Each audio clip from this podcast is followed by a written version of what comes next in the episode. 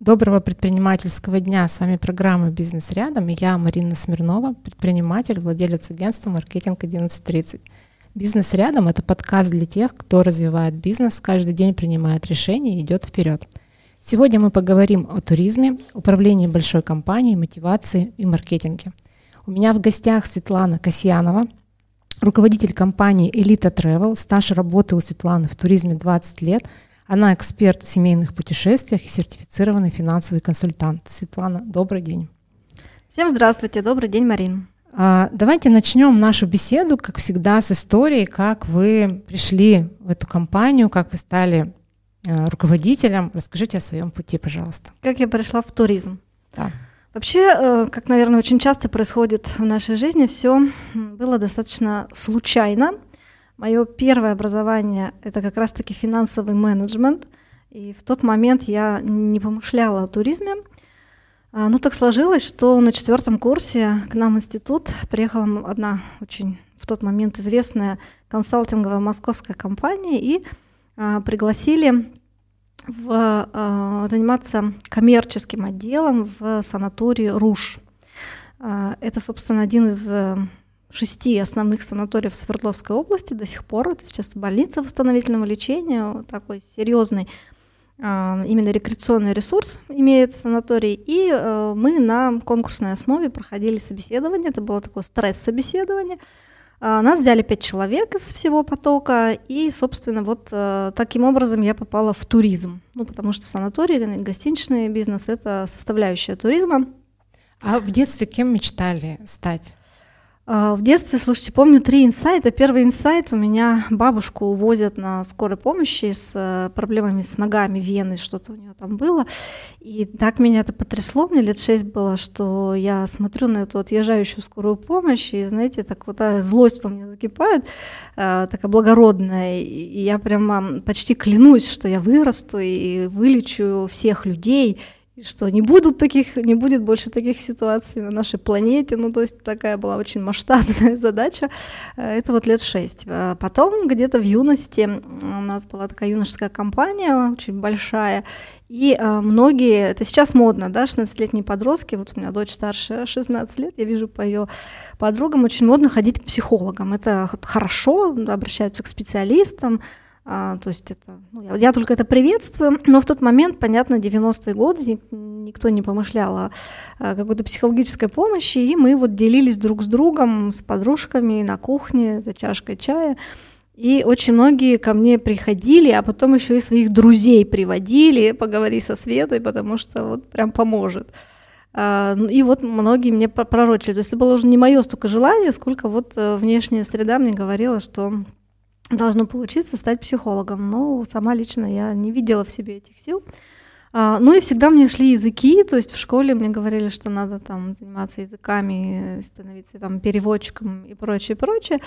А, при окончании школы я выбрала такую очень нейтральную, на самом деле, специальность, э, именно а, в плане управления, финансового менеджмента – ну, то есть специальность, которую я сейчас даже по всем новым стандартам могу применять в любой компании, потому что у меня прям менеджмент прописано, что я умею и могу управлять компаниями, это моя базовая специальность, скажем так, мое базовое образование. А помните свой первый заработок? Ой, мой первый заработок, я такой очень была э, неуправляемым, наверное, ребенком, и в 13 лет я пришла домой, а, и объявила сама, на самом деле, уже все сделала, все документы отнесла, и объявила родителям, что я летом иду, ну, куда-то там в какие-то трудовые вот эти вот, сейчас тоже есть эта практика, а, в трудовые вот эти лагеря, потому что я хочу сама заработать денег, чем а, очень сильно обидела своего отца.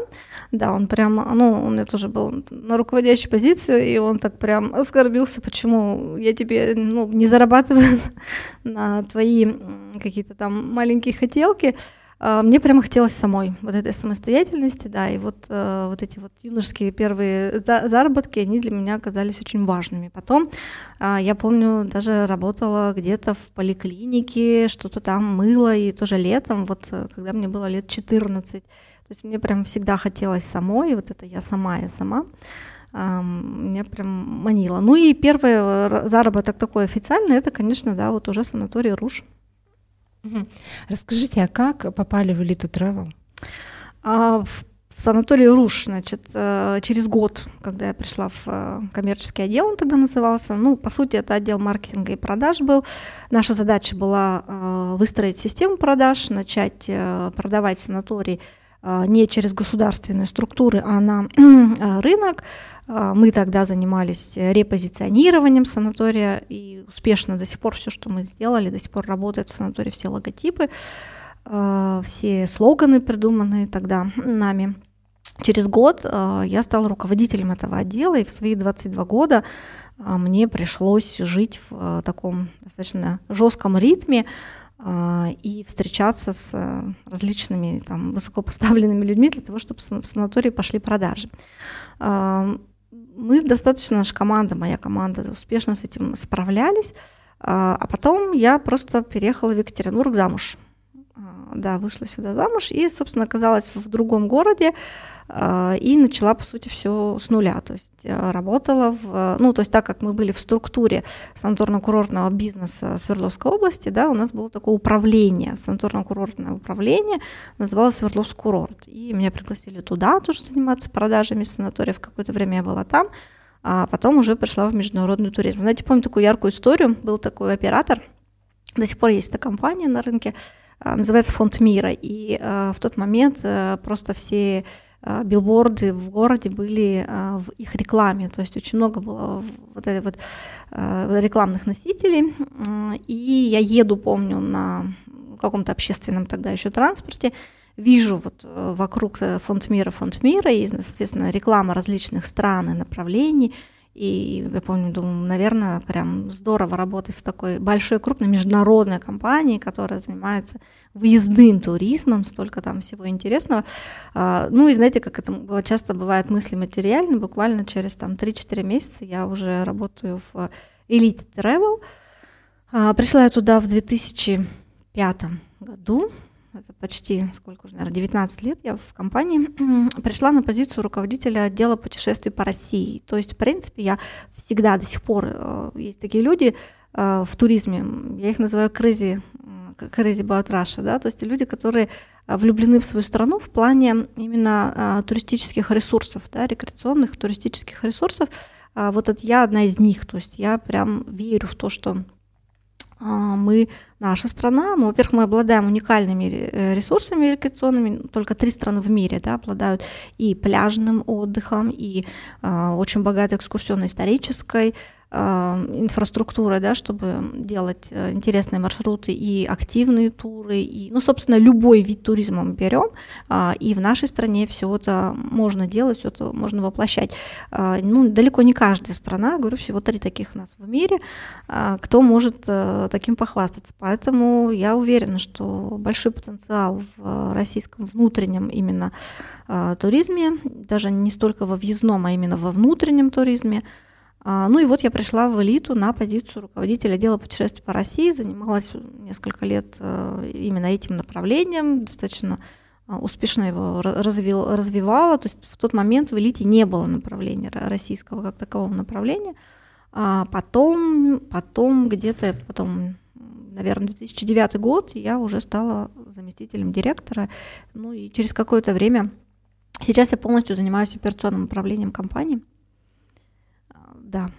У меня такой вопрос. Как, по вашему мнению, в чем должен руководитель разбираться сам, а что может делегировать? Как у вас это устроено? Да, очень интересный вопрос. Вообще э, в туризм, знаете, есть эм, компании, где очень а, много так называемого капитала, да, вот этих основных средств, когда там закуплены станки, э, там оборудование какое-то и так далее. И тогда э, инвестиции, вот, э, сделанные собственниками, да, то есть они э, имеют э, ключевую роль, потому что ну, без станков бизнес работать не будет. В туризме все все по-другому, так как мы оказываем услуги, то есть у нас, по сути, а, как бы нет вот э, основных э, средств, да, то есть, ну, компьютеры, э, мебель какая-то, там офис, но это все очень легко копируется, скажем так, да, поэтому в нашем случае а, основной капитал это интеллектуальный капитал, это наши сотрудники, это наша команда, а, и по поводу, в чем должен разбираться руководитель, я считаю, что есть ну, ключевой бизнес-процесс в каждом бизнесе. Есть вот он ключевой, этот бизнес-процесс такой лейтмотивом идет а, ну, то есть он а, и создает в основном вот эту добавочную стоимость. В нашем случае мы агентская компания в первую очередь.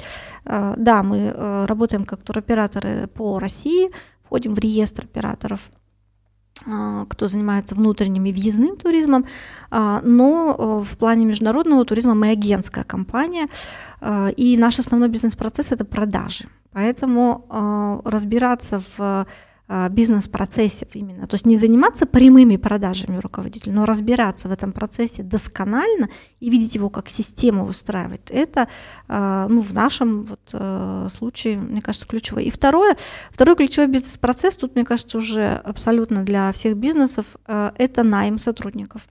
Потому что ну, здесь э, не только мы, как такие как бы э, бизнес-услуг, а, ну и любые другие бизнесы, конечно, в, в найме сотрудников должен принимать участие э, руководитель. Скажите, как раз про найм вопрос. Есть ли сейчас кадровый голод в вашей нише? Кадровый Или... голод есть везде. Мы э, перешли, несмотря на все кризисы, да, то есть вроде бы э, казалось, что сейчас э, будет некий кризис в экономике и что-то поменяется, люди вновь захотят э, ну, вернуться к ситуации, которая была там даже, ну, не знаю, лет 8 назад, ничего этого не произошло, то есть мы все перешли на рынке труда, на мой взгляд, к рынку не, получается, э, не того, кто нанимает, а к рынку именно работника, то есть не к рынку работодателя, как это было раньше, когда работодатель диктует условия, а именно к рынку работника. И мы сейчас, конечно, а, все в ситуации, когда каждого члена команды, а, ну прям так вот бережем, а, делаем из него огранку, да, делаем из него некий бриллиант и очень бережно относимся а, практически к каждому сотруднику. А, после пандемии, да, а, мы пережили пандемию, у нас много конкурентов, кто к сожалению, закрылся. Почему, к сожалению? Потому что конкурентами мы тоже сильны. Ну, то есть, когда вокруг сильные конкуренты, мы тоже становимся лучше. Сейчас наросли, да, то есть ворвались новые компании нового формата на наш рынок после пандемии. А, и, собственно, мы, а, ну, только, можно сказать, только знакомимся, да, с, с новой внешней средой и подстараемся под нее. Так вот, в пандемию мы пережили а, пандемию только благодаря команде, опять-таки. И сейчас на всех корпоративах я говорю, что мы, наверное, уже больше такая команда-семья. Да, с точки зрения управленческой вертикали, наверное, я неправильно говорю, да, это, а, ну, то есть грамотный управление скажет, что это, глупость, нельзя в это скатываться, действительно есть так называемая пирамида, сейчас скажу, как он, а, пирамида Грейвза, когда компания проходит стадию младенчества, племя, сила, когда один лидер, правила, эффективность, а, и, наверное, в пандемию мы действительно откатились назад. То есть мы от э, а, правил, а, там, где уже все стандартизировано и прописано, скатились, ну, наверное, в племя нас стало действительно меньше, но, но зато мы прям вот э, команда-семья.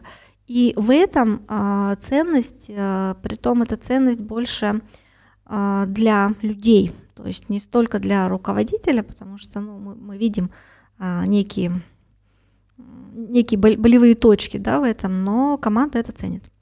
А, мы про пандемию поговорили, да, а сейчас ситуация, которая происходит в мире, а, как-то отражается на бизнесе? Вы знаете, на туристическом бизнесе, ну, понятно, что мы все очень зависим от любого вообще малейшего изменения во внешней среде, а, я всегда говорю своим студентам в Академии туризма, говорю про то, что э, туризм, да, это, это про изменчивость, туризм очень нестабилен, э, мы всегда вверху потребительской корзины. То есть э, в любые какие-то кризисные времена первое, что начинает потребитель выбрасывать из своей потребительской корзины, это в том числе туризм. Так было. 2022 год показал наших клиентов э, новой стороны. И вы знаете, эта сторона такая ну, немного с, с красками русского характера. То есть, когда он, чем больше у нас сейчас ограничений, тем больше желания туда попасть, скажем так. А, поэтому, когда мы говорим, ну вот да, сюда нельзя, здесь есть ограничения, все говорят, ну можно же как-то все решить. И туризм теперь стал, знаете, про то, да, нельзя, но если сильно хочется, то можно. А, и, соответственно, это, это то же самое, ну, собственно, когда есть э, ситуация дефицита, а, люди начинают искать ходы, и мне это точно, это достанется, то есть потому что я найду этот выход. Начинают э, искать э, некие новые пути, и нам тоже приходится вместе с запросами туристов искать все эти новые пути, а, и, и получается. Поэтому... То, есть, то есть в целом люди едут, люди да. едут отдыхать. Да, вот более того, а, да, смотрите, если э, где, где вообще брать статистику туризма, значит, у нас а, в отрасли, если мы говорим про а, ну, статистическое управление, где многие берут информацию, то в туризме это не работает. Объясню почему. Потому что у нас там есть некое задвоение информации. Мы как агенты продаем а, ну, какому-то туристу А а, путевку и потом передаем ее оператору. Ну, точнее, мы продаем турпродукт операторам, мы не имеем права как агенты формировать турпродукт выездного туризма. А далее туроператор, соответственно, подает данные в стат управления про этого туриста А, а мы как агенты тоже подаем эти данные про туриста А. Понятно, что по фамилиям там никто не сверяет, и получается такая некая а, путаница, да, поэтому в, вот именно про э, статистические данные в туризме, да, там ну, всегда очень много вопросов. Я на самом деле руководствуюсь всегда э, данными, которые публикуют э, наши аэропорты. То есть э, про Кольцово конкретно, да, у них выходит пресс-релиз по пассажиропотоку, и вот тут уже э, можно доверять. Ну, вообще, вот 26 э, марта в этом году э, вся Русавиация перешла на летнее расписание. Это финальное воскресенье марта, да, всегда переходит. А, я смотрела пресс-релиз, а, в принципе, все очень позитивно. То есть прирост по рейсам и внутри страны, и международные рейсы, и международные компании прирастают, причем очень серьезно прирастают. И российские авиакомпании с международными вылетами тоже прирастают, поэтому сезон обещает быть ну, будем надеяться, что так все будет хорошо. Вы сказали, что появились в пандемию компании туристические нового формата. Что это за формат и успеваете ли вы за ним? А, да, такой провокационный вопрос. Мы вообще компания, компания с 26 уже э, летним опытом. Э, и вообще, если честно, да, мы компания так называемая сарафана. То есть у нас очень много возвратных клиентов, э, и все наши новые клиенты, ну, то есть я слежу за показателем прироста клиентской базы ежегодно, он у нас там в пределах нормы, а, но все эти новые клиенты, они пришли к нам по рекомендации. А, да, это такой очень комфортный канал привлечения. Это всегда а, теплые клиенты, всегда уже с неким, с неким доверием к компании, либо к сотруднику, к менеджеру. И, собственно, мы вот э, на этом сарафане достаточно долгое время жили. Что произошло в, в пандемию? Да, очень многие ушли в онлайн. Если раньше а, в онлайне смотрели туры, но обращались потом к проверенным менеджерам, то а, часть клиентов в пандемию просто потеряли своих менеджеров, потому что люди ушли из туризма. Я не говорю даже про компании, я говорю даже про э, физических э, сотрудников, да, то есть про физических лиц. То есть, например, компания осталась, но менеджер, который работал в этой компании, он ушел из туризма в пандемию, а человек, вообще в туризме продажа идет человек-человек. А, да, всегда важно, какая компания, насколько она надежная, насколько большая, как давно на рынке, а, правильно ли у нее составлен договор, это безопасность юридическая, да, правильно ли она ведет э, бухгалтерскую э, отчетность, в том числе там с туристами, а, взаимодействие бухгалтерское, это важно для клиента, но в первую очередь человек-человек, потому что общение всегда идет с менеджером, то есть точка контакта компании-менеджер, и здесь э, ну, важный и очень комфортный для клиента момент – А, поэтому если менеджер из компании уходит, то по сути а, клиент теряется. Да? Компания может а, прикрепить к нему другого, но есть некий период ну, такого, да, срабатывания, что ли, при, притирки друг к другу. Поэтому многие клиенты остались без менеджеров. То есть это вот такие ну, свободные, что ли, клиенты. И э, сейчас уже по привычке, если раньше они э, при возникновении необходимости куда-то полететь звонили своему менеджеру, то сейчас они могут пойти в интернет. Ну, то есть вот это вот, э, скажем, э, клиентская масса, которая смотрит и рассматривает э, продажи и туры в интернете, она увеличилась, точно увеличилась. Второе, значит, мы в пандемию все с вами привыкли ну, больше потреблять через э, сеть и информации, и каких-то там и товаров в том числе заказывать, и услуг, и, и, собственно, это на наших клиентах тоже э, сказалось. То есть, на мой взгляд, если раньше э, средний чек при покупке в интернете был там порядка на человека, я говорю, порядка 30-40 тысяч, то сейчас люди готовы доверять э, онлайн покупки тура, а, именно в, интернет-покупке, ну, большую сумму. То есть больше, ну, я вот сейчас вижу там до 80-100 тысяч на человека. А, раньше специалисты ну, маркетинга в туризме привязывали средний чек продажи через интернет в туризме к средней заработной плате в регионе. Ну, то есть средняя заработная плата в регионе – это на человека та сумма, которую люди готовы потратить через интернет – Потому что если ваша стоимость тура выше, ну, не знаю, там 500 тысяч рублей, то все-таки хочется видеть те глаза, которые примут деньги, и в случае чего с этих глаз и спросить. А, вот э, была да, э, такая статистика, сейчас, на мой взгляд, эта статистика немножечко сдвигается, то есть средняя зарплата в регионе чуть ниже, а люди уже готовы большую сумму платить а, именно за тур в интернете. А, поэтому что за новый формат? Это, конечно, компании с э, это даже не компании, это, знаете, такие лидеры мнений в интернете с большим количеством а, подписчиков, которые кто-то блогер, который в плюс еще и там продает туры, а, кто-то просто лидер мнений в туризме, да, с большим количеством подписчиков, который сейчас ну, обрастает э, вот этой вот свободной клиентской а, свободными клиентской базой.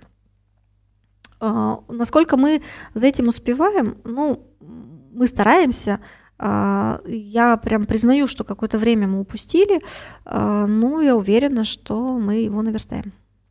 Хорошо, у меня такой вопрос про маркетинг спрошу, потому что мой любимый. Ну, я так понимаю, что в онлайн вы тоже вкладываете сейчас ресурсы, да, основные туда. Угу. А какие вообще инструменты, по вашему мнению, э, в туристической нише из маркетинга работают, а на какие не стоит тратить денег? А, на какие не стоит тратить? Вы знаете, недавно, опять-таки, один из мифов моих был а, разбит. А, я, например, очень долгое время считала, что SEO-оптимизация сайта нашего, да, не приносит э, ну, таких вот э, видимых э, результатов, результатов, которые можно посчитать. А, но тут прочитала несколько аналитических статей, плюс пообщалась с коллегами, кто ведет все-таки SEO по, по сайту, и, собственно, выяснилось, что именно SEO дает ну, некую некую очень важную в воронке продаж, очень важную составляющую, которая прям вот э, серьезно увеличивает конверсию вот этих наших касаний э, холодных э, клиентов в непосредственно обращение в продажу. Поэтому сейчас будем смотреть в это направление. Очень, конечно, для нас самый, наверное, самый основной канал это таргетированная реклама. То есть здесь, ну, это такой давний канал, он самый, наверное, понятный для нас, и ну, на сегодняшний день он основной с точки зрения количества привлекаемых туристов, ну, новых холодных туристов. Что еще? Очень а, интересный для меня сейчас канал Яндекс.Дзен и э, Q. А, каким образом там продвигать наших экспертов, да, мы сейчас думаем над этим. Пока не могу никакую обратную связь дать. То есть, и, и самое главное, что коллеги, ну, практически никто там не продвигается, ну, серьезно не продвигается. Поэтому пока вот э, нет обратной связи, но прям другие э, коллеги из других отраслей говорят, что это должно сработать. Хорошо. А, у меня еще такой вопрос есть.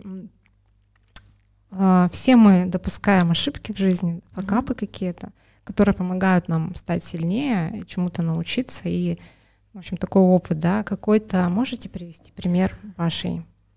Ну вот два, карьеры? наверное, больших могу привести. У меня больше такие, знаете, ошибки э, стратегические. То есть э, я начинаю жалеть иногда о том, э, чего не сделали, э, когда можно было да, попробовать, э, а мы просто вот по каким-то причинам перестраховались в очередной раз да, и, и не пошли в это направление.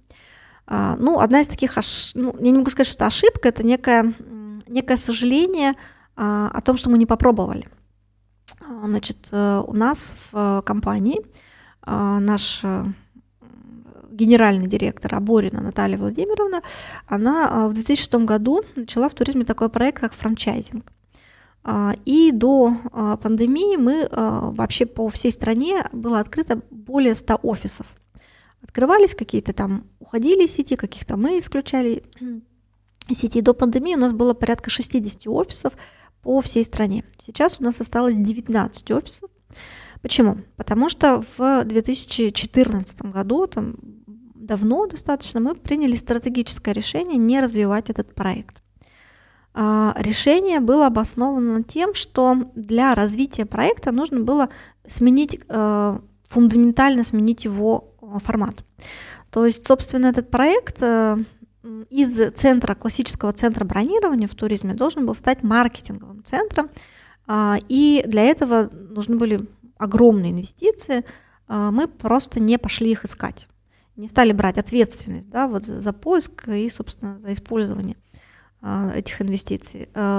Поэтому сейчас вот мы имеем то, что имеем, и, собственно, вернуться в этот проект уже ну, нет никакого желания, и столько времени прошло, есть э, компании, кто успешно все это время развивался очень динамично, ну, то есть нам сейчас, по сути, там догонять и догонять, ну и, собственно, а, нет стратегии. Но вопрос, а, если бы пошли, то есть у меня периодически он возникает, чтобы мы там смогли все-таки сделать. То есть на сегодняшний день, день этот проект у нас э, стоит э, ну, на паузе, в каком плане мы его не развиваем, то есть те, те офисы, которые у нас есть в сети, это тоже, знаете, уже офисы а, ну, такие прям партнеры. А, мы всех знаем очень близко, руководители этих офисов. А, мы, можно сказать, тоже уже такая а семья. И максимальное доверие уже к данным офисам. Ну, то есть это такой, такая, знаете, на мой взгляд, уникальная модель франчайзинга. То есть, по сути, ее на рынке нет. Ну, вот она основана на некой такой семейственности. А, вот, это первое. Второе, а, значит, второе, сейчас расскажу про второе. А, когда-то тоже очень давно, тоже в районе, наверное, там 14-15 года, моя идея была в компании очень серьезно развивать SMM. Ну и вообще продвижение в интернете и вот, э, собственно, естественно, продвижение в социальных сетях. Мы одна из первых компаний в городе, кто открыл целый отдел SMM внутри туристической компании. То есть у нас были отдельные специалисты а, по там, каждой социальной сети, отдельные специалисты по рекламе а, в этой сети и так далее. Ну, у нас был прям вот отдел. А, это был, ну, было достаточно давно. И в тот момент рынок был не готов. ну, то есть мы это сделали где-то лет на 8 раньше рынка. А, в каком плане? То есть а, мы вроде бы делали все верно, а конкретных продаж с этого не было. Да, мы увеличивали силу бренда, то есть это была больше брендированная реклама, чем какая-то торговая. А, клиенты к нам приходили именно ну, на узнаваемость бренда, но прямой корреляции с вложениями в отдел и в рекламу с продажами ее не выстраивалось от слова совсем. Через какое-то время мы закрыли этот отдел, потом еще несколько туристических компаний тоже открыли и закрыли. А, и вот в тот момент, а, в тот момент, э, ну, собственно, мы стали, видимо, ждать, я стала ждать, когда же рынок э, созреет. И, э, на мой взгляд, был упущен момент. То есть надо было раньше возвращаться к этому вопросу. А, мы я, собственно, вот только в этом году. Спасибо за интересные истории такой вопрос. Меня попросили его задать. Что вы можете посоветовать тем людям, кто боится летать, как им улететь на отдых? Вы знаете, это я. Да? Много лет назад, много лет назад я вообще в самолет э, садилась с, сейчас скажу даже как называется, с некими оберегами, амулетами, э, с некими э, традициями, да, то есть, например, там была примета перед самолетом нельзя принимать душ. Вот я вот все это везде, где в интернете только всего этого начиталась, набралась, я практически все делала. А, ну и знаете, это там хвостик крысы с одной стороны, потом, значит, какой-нибудь там а, иконки. Ну, иконы, на самом деле, до сих пор очень многие с этим летают. А, потом лимон обязательно от укачивания цитрусовый. У меня был всегда порезанный лимон с собой. А, когда-то, значит, обязательно лимон с алкоголем, тоже все, все это было, все это я проходила. А, на самом деле совет один, чаще летать. А, и в тот момент, когда мое количество полетов за год, э, ну, там стало 12-15, то есть практически каждый месяц, а иногда и не раз в месяц был у меня такой один сумасшедший год. А, в этот момент, э, собственно, возникла ну, некая привычка, и сейчас я спокойно к этому отношусь. Понятно, что есть элемент там, фатализма, когда ты там понимаешь, что и, и дома можно выйти и кирпич да, не увидеть. А, понятно, что вообще, на самом деле, когда студентам тоже читаю транспортную базу, а, мы заполняем с ними такую интересную табличку под названием «Критерии выбора э, транспортного средства». И там э, есть авиа, самолет, да, там есть ЖД, там есть автобусы, там есть автомобили, там есть морские речные суда. И по разным критериям. И первый критерий – это безопасность.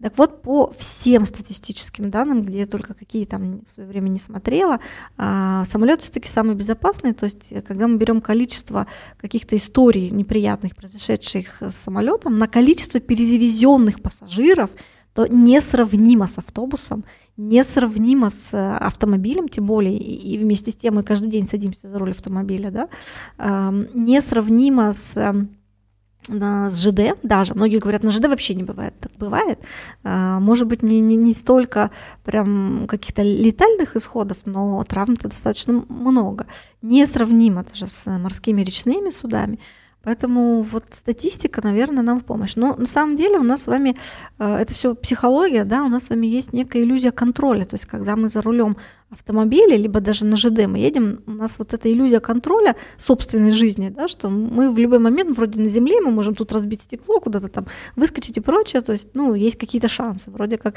э, в самолете этих шансов э, меньше. Ну, вот все это к, сводится к иллюзии контроля. Ну, ребята, летайте больше, и да, страх уйдет. Да, да, а, Работа в туризме это стресс, даже вот э, исходя из того, что происходит внешне, да, какие-то обстоятельства, постоянно какие-то изменения, кризисы и так далее. Чувствуете ли вы выгорание и как вы выгорание, усталость и как вы с этим справляетесь, какие-то рецепты? А, вообще в туризме, на мой взгляд, а, выгорание наступить не может. Я как-то была а, на ну, в такой компании людей, где были э, психологи, неврологи, ну, то есть была конференция некая, да, и вот в кофе-брейк мы общались, и вот там, значит, неврологи обсуждали проблемы там с головной болью и с депрессией, и, ну, то есть как это там, между собой связано. А, и вот один врач говорит, ну, там напрашивает рядом, кто стоит, и говорит, вы где работаете? Я говорю, я в туризме. А, вам вообще, для, для вас депрессия не свойственна, потому что вы в туризме. Я думаю, ну, странно суждение. Я говорю, почему так? Ну, потому что вы же постоянно где-то там летаете, путешествуете. Это тоже есть, да, это, это тоже важный момент, но на самом деле туризм, почему нет выгорания? Потому что постоянная изменчивость в а, наших услугах. То есть у нас, например, Турция сезона 22 года и Турция сезона 23 года – это два разных турпродукта. Мы постоянно учимся. То есть у нас есть обучающие мероприятия к летнему сезону весеннего цикла и осеннего цикла к зимнему сезону. Мы постоянно где-то вот э, что-то новое, что-то а, да, даже старая, вот та же Турция, да, ну, прошлого сезона, она будет, будет играть по-другому в этом. Почему? Потому что изменился менеджмент в отелях, изменились отели, где-то там реновировали, где-то концепт поменяли, а, где-то что-то там изменилось в подходе к гостям. а, и прочее, прочее. Там все, что говорим с авиаперевозкой, с транспортной составляющей, это тоже постоянно меняется. Поэтому в, туризме не скучно. Единственный момент, от чего многие руководители агентств, агентств выгорают, и это очень ярко стало в последние годы, да, видно. То есть это и пандемийная история, это и история СВО 22 года. То есть а, это, знаете, сейчас объясню. У нас в туризме есть а, такое выражение а, из песни. Я в сотый раз все начну сначала. Вот, да, да. Вот, вот от этого люди устают, когда ты, в принципе, выстроил бизнес-процесс. У меня тоже есть такой момент, то есть а, когда, например, а, там до пандемии были выстроены все бизнес-процессы, а, было все там оцифровано, описано, все там правильно ранжировано в этих, в, этих, в этих описаниях, да? персонал весь знал, где какая информация, как мы а, потом приходит пандемия, мы встаем на паузу, все вообще рушится. Мы сами как компания откатываемся ну, вот по, по пирамиде там, на, на две ступеньки вниз. А, и ну, то есть мы переживаем, то есть в данный момент включается кризисный управляющий, то есть ты там уже на выживание работаешь. А, вот это вот мы все пережили, и заново нужно это все отстроить. По сути, и так происходит практически каждый кризис. Ну, у нас это где-то там не знаю, раз э, с 14 года вообще часто, а до 14 там, ну, на моей памяти раза два, наверное, да, было. Вот, поэтому а, вот от этого может наступить, это даже не выгорание, это некая усталость, но а, каждый раз ты выстраивая, но этот, ты этот же, по сути, бизнес-процесс, он все равно немножечко другой. То есть э, внешняя среда поменялась, и у тебя процесс уже по-другому э, идет, и люди другие. То есть э, кто-то ушел из туризма, кто-то вновь поверил, пришел, кто-то вернулся. Поэтому это уже новая компания, это уже новый процесс. Но выстраивать их приходится заново, скажем так. Угу. А, у вас трое детей, да, правильно? Да. А, расскажите, как вам удается совмещать материнство и такую работу? Я плохая мать. Да, ну, знаете, как это мать, а матери у них был Новосельцев. Mm-hmm. это вот примерно про меня. А, у нас даже когда с мужем был один ребенок, старшая дочь, а, ну, тогда была большая проблема с детскими садами, и мы нам удалось устроить ее в детский сад в другом районе, рядом с работой мужа. Ну, так случалось, что я не появлялась в детском саду. И э, так как в тот момент еще я как раз много где летала, ну, то есть у меня прям была очень высокая частота э, участия во всяческих выставках, э, в каких-то рекламных в тот момент еще турах, э, дочь в садике говорила, э, мы живем с папой. Все так удивлялись, вроде там в документах мама есть, а где же мама? А, а мама к нам приходит ночевать иногда.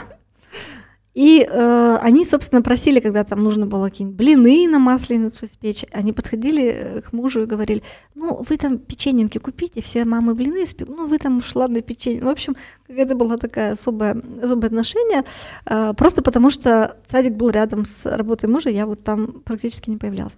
Э, как удается? Ну вот, когда появился третий ребенок, мне пришлось, э, я практически не бывала в декретах, то есть с первым ребенком я была месяца четыре в декрете, со вторым, а, со вторым побольше, со вторым где-то около года, и с третьим а, три месяца.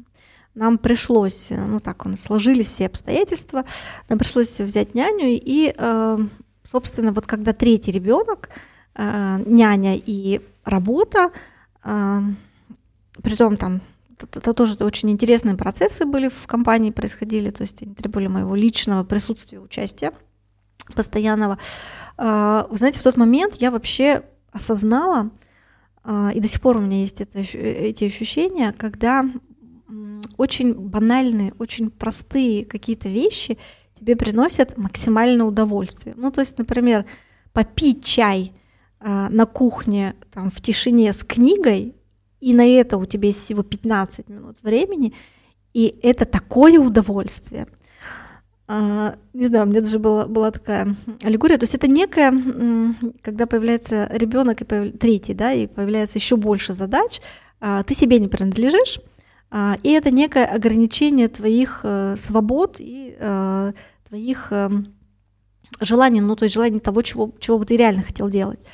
И вот в тот момент, когда ты все-таки получаешь, ну вот какие-то банальные вещи, не знаю, там пойти вечером просто погулять и посмотреть на природу, погоду, и вот, вот какие-то, от которых раньше, ну, есть и есть. То есть ты как бы не, не придавал этим вещам значения. А сейчас до сих пор, да, для меня это большая ценность. Uh-huh. И я, соответственно, по-другому, более остро а, ощущаю события, которые происходят вокруг, а, и более позитивно. У меня последний вопрос. А, расскажите, пожалуйста, о том, что вас впечатлило в последнее время. Может быть, книга, либо фильм, либо Вы знаете, путешествие. У меня, а, да, у меня вот э, после рождения третьего ребенка у меня есть такое ощущение, я сижу на санках, еду, э, ну, знаете, не с горы, ну, чтобы не вниз, а вот э, по такой какой-то горизонтальной площади, очень быстро еду, а вокруг меня проносятся события, да, и я какие-то события э, глубоко переживаю, там, проживаю, да, какие-то более поверхностно. Поэтому вот то, что вот этот вопрос, наверное, там нет э, какого-то единого ответа, очень э, много впечатлений. Ну вот давайте за полгода э, хотя бы. То есть меня удивил круиз. Я в декабре побывала в круизе. Э, наша компания заняла э, среди лучших агентств России по продажам продукта а, круиза мы заняли 24 место в России, а в России и Беларусь. А, и, соответственно, лучшие компании были приглашены в а, круиз. Это был первый коммерческий рейс нового лайнера, лайнер компании MSG, World Европа называется лайнер. Это прям новейший, инновационный, очень стильный, стильный лайнер, что меня в нем особо поразило. Первое, это очень многие боятся качки, боятся, что на лайнере будет укачивать. А, мы жили где-то там 14 или 16 палуба, то есть чем выше, тем больше качать. А, устойчивость лайнера максимальная, то есть ты, находясь даже там на 16 палубе, а, в принципе не ощущаешь хода. То есть я не говорю же там про покачивание, а даже хода лайнера практически не ощущаешь это какая-то инновационная устойчивость, что-то они там прям такое сделали. Ну и второе — это экологичность, то есть настолько они продумали а, множество вещей, ну, базово он работает на сжиженном природном газе, и, соответственно, а, минимальный урон наносится окружающей среде. А, ну, вот какие-то такие вещи, которые, на которые там я обращаю внимание. Понятно, что лайнер, э, понятно, что там а, много всяческих интересных э, и развлечений, и каких-то моментов, связанных с э, релаксом, и экскурсион, он же каждый день практически в какой-то новый порт заходит, э, экскурсии. Ну, понятно, что это, это тоже, но вот меня сам лайнер удивил. Что еще меня удивило, буквально на прошлой неделе вернулась из Самарканда, это была, была одна из точек на планете, куда я вот прям хотела попасть, Узбекистан, да, Самарканд. А, и он меня прям удивил даже. То есть у меня были некие ожидания, и я понимала, что там а, очень интересно, но превзошли, в общем, мои ожидания. А, то, что я увидела, самое главное, что меня там вот в нем поразило, это, знаете, наличие тайн. То есть то количество неизведанного, неисследованного, да, то есть то, что они еще там не раскопали. Или раскопали, но не знают, что они раскопали. А, то есть настолько это прям кладезь. А, и понятно, что история Тамерлана, они его называют, это у них национальный герой а, Амир Тимур, мы его называем Тамерлан, они не очень любят это название. Понятно, что эта история, она удивляет, э, вдохновляет. А, понятно, что все эти красивейшие здания, которые сейчас э, реконструируют, и, ну, понятно, что там много новодела, но это красиво даже с, с новоделом, а, видно, что, конечно, это там не 15 век, а, но вместе с тем это прям красота. Вот удивило меня это место. А, это, знаете, есть люди, кто вот э, на планете ищут места силы. На мой взгляд, вот э, Самарканд, небольшой город, 600 тысяч населения всего, он прям на каждом шагу есть вот эти вот некие места силы, много историй, тайн древности. Хорошо. А, напоследок про ваши пожелания для тех, кто нас слушает. Про пожелания для тех, кто нас слушает. Возвращайте себе себя. А, знаете, последний, ну, вообще этот год многие там эксперты в психологии в том числе, да, говорят о том, что в этом году мы все развернемся к себе и будем больше ориентированы на некие внутренние состояния, чем на внешнюю среду. Мы на самом деле часто рождаемся и попадаем ну, в некую среду, которая начинает э, нас как- как-то трансформировать, да, то есть, ну, грубо говоря, мы вот такая роза рождается с, ши- шипиками, да, с шипами, а, и мы для того, чтобы вписываться в эту среду, начинаем свои шипы подпиливать. Тут где-то подпилили, там где-то подобломали и так далее. И в какой-то момент, а, ну, ближе, наверное, к 40, а, мы теряем себя, да, и, собственно, вот эта вот э, потеря себя, она граничит с потерей интереса и смысла. А, ну и, собственно, потеря интереса смысла — это э, очень сложное состояние, очень тяжелое состояние. Поэтому человек, который идет от, живет, точнее, от себя, он, на мой взгляд, даже больше, больше приносит, он более эффективен. Э, и если мы говорим там про команду и про бизнес, то он и больше пользы приносит в бизнес. Огромное спасибо за интервью. А я с вами прощаюсь до следующей недели. Обязательно увидимся.